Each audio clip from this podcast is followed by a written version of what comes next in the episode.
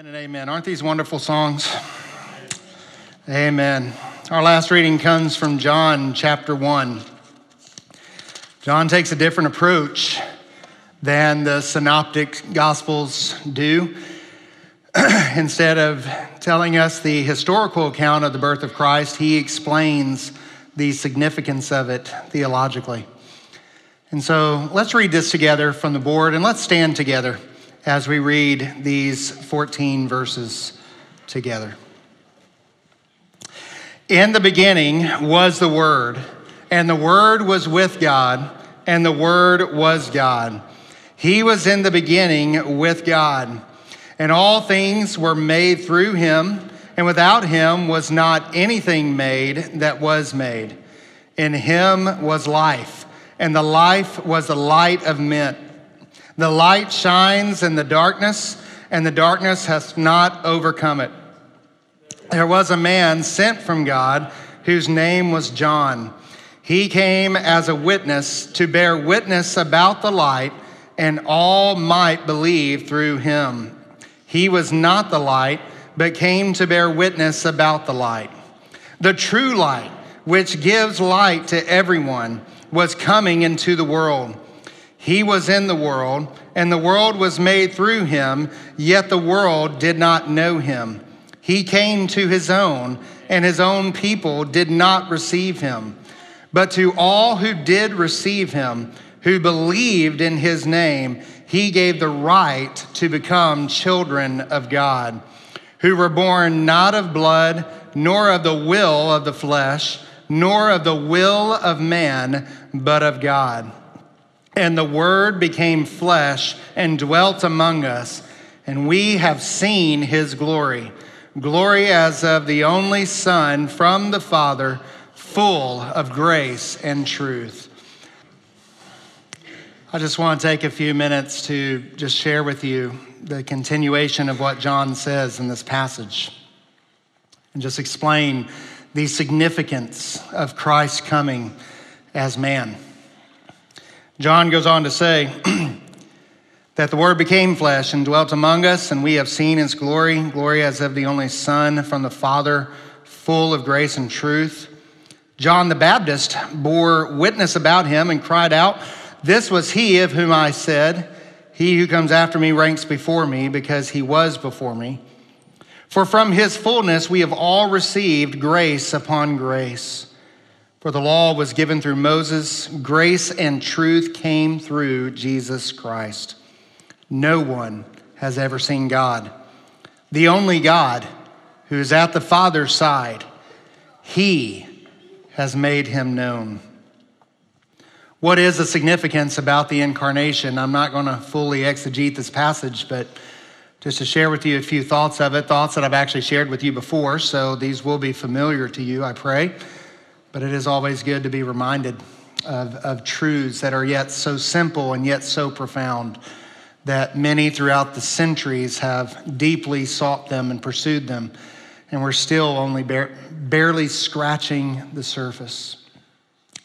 But John says that in verse 16, he says, For from his fullness we have all received grace upon grace. Jesus is the source of God's all sufficient grace for us. I love the song. Um, I love the song that Sovereign Grace sings where they say that, uh, that He, I cannot cause my soul, my soul to live.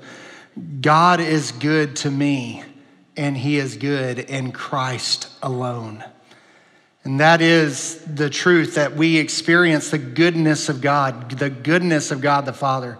He is not some terrible despot who is seeking to destroy us, but He is a loving Father seeking to save us. And He has sent His Son, Jesus Christ, so that we may have the fullness of grace for the fullness of sin that we commit. Where sin abounds, grace much more abounds and we are full of sin and depravity, and yet Christ is the source of the abundance of God's grace. John 4 14, Jesus says, For whoever drinks of the water that I give him will never be thirsty again. The water that I give him will become a spring of water welling up unto eternal life. Beloved, the, the grace that Jesus brought to us, the grace that Jesus is for us, it is not a one time transaction, but it is a continual supply of grace by which it meets our daily needs. It is the grace that keeps on giving.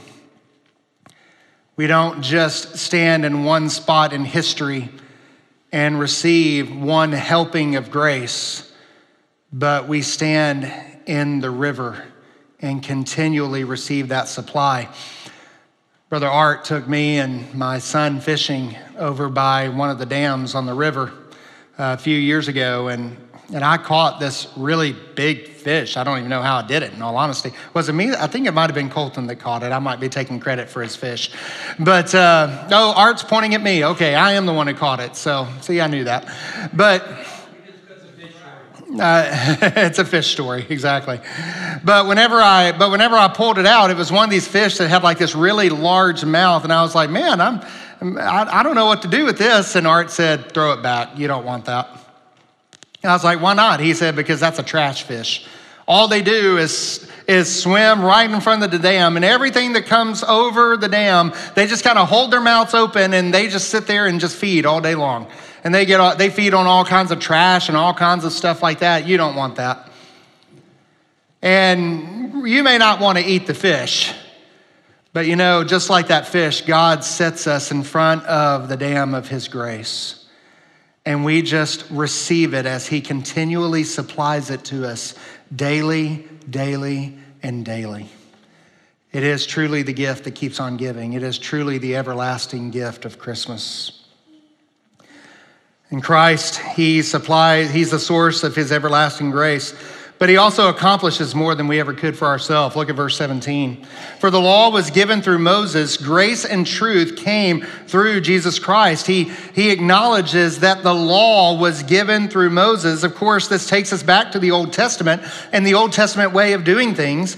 And don't misunderstand what, what John is saying here. He's not saying that there is a contradiction between the law and grace and truth. That's not what he's saying here. The law was provided in grace. God provided a means by which we will know God and we will understand his holy standard. But the law was incomplete, not that it was incomplete of itself, but it was incomplete in this point that it was given to us specifically so that we would understand that by the law, no one can come to the righteousness of God that by the law it condemns us all as sinners.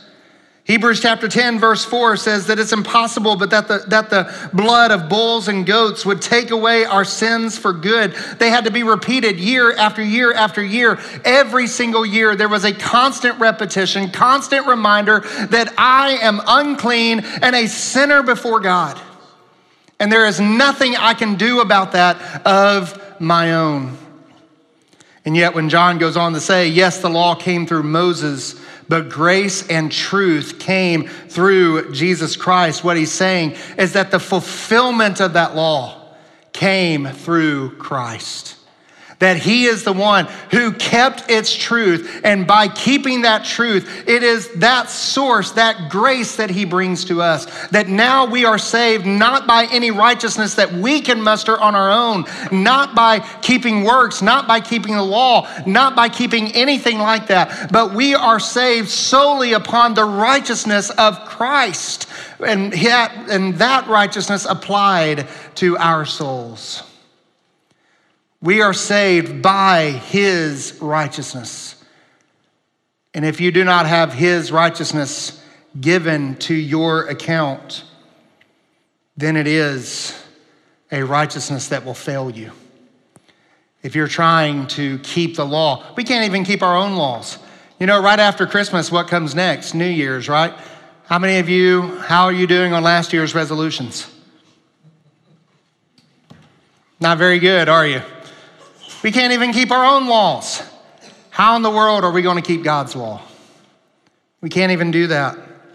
The great uh, Baptist preacher Alexander Maclaren years ago told of a man who was sick and lame.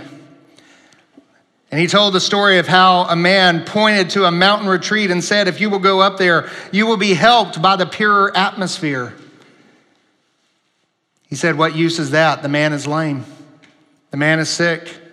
That man is unable to do it because of his illness, and so it is with the law. There is no help there. Men are perishing not because they do not know what they ought to do. Men are not bad because they doubt what their duty is. The worst in the world knows a great deal more of what he ought to do than the best man in the world practices. So it is not for want of rules that so many of us are going to destruction, but it is for lack of power to fulfill those rules, says the great Baptist Maclaren.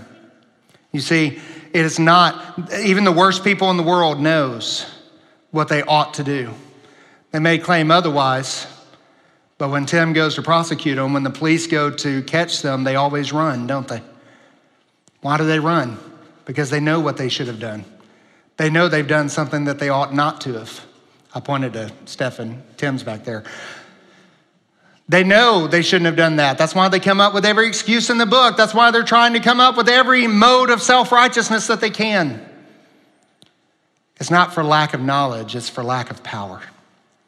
You and I simply do not have the strength nor the power to keep God's law. We simply cannot, and even if we could, we would not. We are totally depraved. And yet, Christ, in his goodness, came. He, he lived out a life of total obedience to God. He earned the righteousness that you and I need, and then he died on the cross to take the punishment that you and I deserve. So that when we come to Christ as Savior, the great exchange happens to where all of our sin is laid upon him and all of his righteousness is given to us in grace. That is the grace of God in Christ alone. And beloved, if you are not as righteous as God is,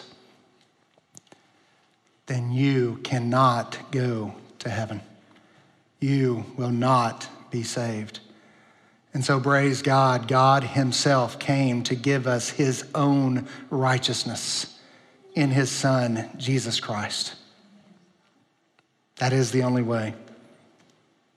You say, How do you know all this? Because of verse 18. You see, He's not only the all sufficient source of God's grace, He's not only the fulfillment of everything we cannot do for ourselves, but Jesus has also revealed God to us. It says, No one has ever seen God, the only God, and pay attention to this, how specific this is. The only God who is at the Father's side. Who are we talking about there? We're talking about Jesus. Jesus, who is God Himself, who is at the Father's side, He has made Him known. How do we know God? Because God has revealed Himself to us in Jesus Christ. If you know Christ, you know the Father. If you know Christ, you know the fullness of God. There are so many ways today that people try to know God, and, and you look down through history People have done some pretty weird stuff trying to know God. Weird stuff. One dude sat on top of a pole for 26 years. Weird. People will deprive themselves. They will beat themselves. They will, they will take hallucinogenic uh, drugs. They will take, they will take alcohol. They will do all, they'll join, they'll join cults. They will, they will mark their bodies. They will do all kinds of stuff trying to know God. And yet the truth is, unless God reveals himself to us, you and I cannot know God. The finite cannot know the infinite. The sinner cannot know the holy. And God has revealed himself to us in the person and in the work of Jesus Christ. And if you don't know Jesus, you do not know God. He has revealed himself to us. Look at how this is worded the one and only God the one who came from the very side of the Father, who himself is the one and only God. The mystery of the Trinity. is revealed in Jesus Christ, is told to us in Jesus Christ. This is where Jesus came from. He did not come into being when Mary conceived him from the Holy Spirit. He did not become who he was when he took his first breath. Some people through the years have tried to say that Jesus did not become God until his baptism or, or different spots in his life.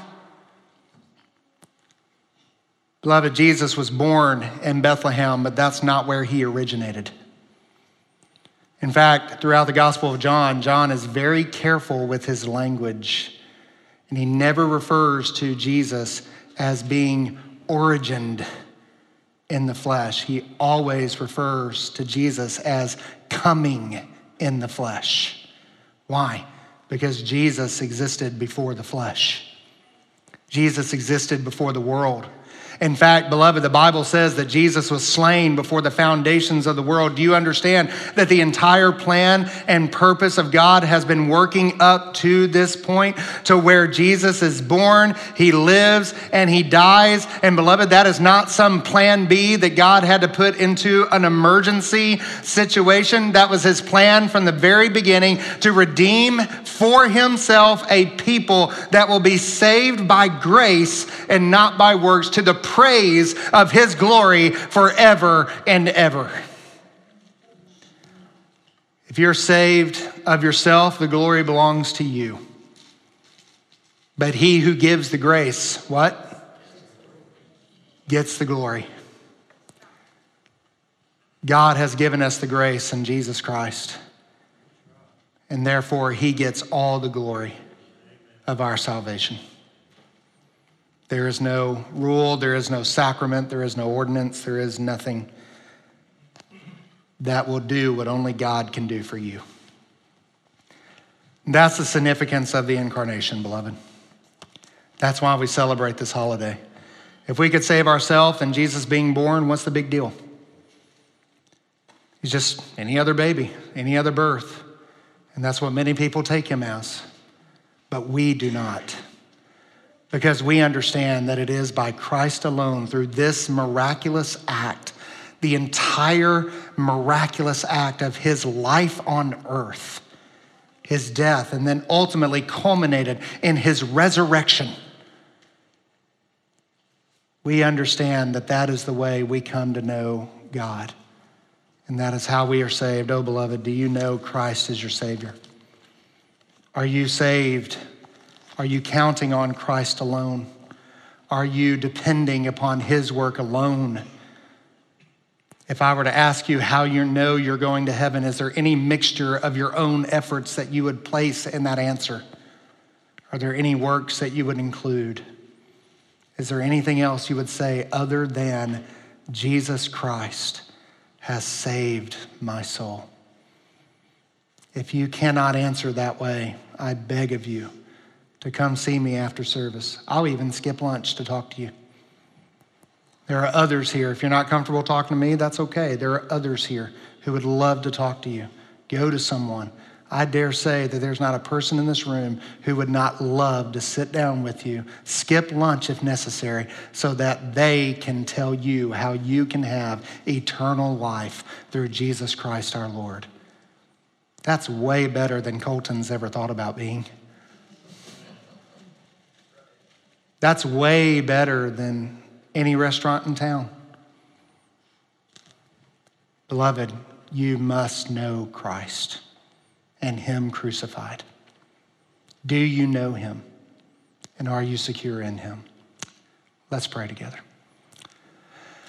Our Father, we thank you for these wonderful truths. Lord, we thank you for that truth and grace has come to us not in the form of, of things that we cannot attain to, but in the form of the one who has condescended to us, Jesus Christ our Lord, who is for us salvation, wisdom, righteousness, all of the things that are required. Lord, He has become all of those for us. We look forward to that great and wonderful city that will be named the Lord our righteousness. Lord, I pray if there's one here this morning, as they have heard really the history of the world, beginning with creation, going through the fall, examining the promise, and seeing the promise fulfilled, and now having its implications shared and explain, Lord, I pray there's one here who doesn't know Christ, they would do so before they leave here today. And may all of us find greater power over sin, greater freedom over temptation, having once again heard the gospel, having once again heard the gift that keeps on giving. Lord, place us in the stream of your grace and give us the continual flow that we are always so dependent upon. It is in your name we pray. Amen. Let's stand together and sing. Oh, come, all ye faithful.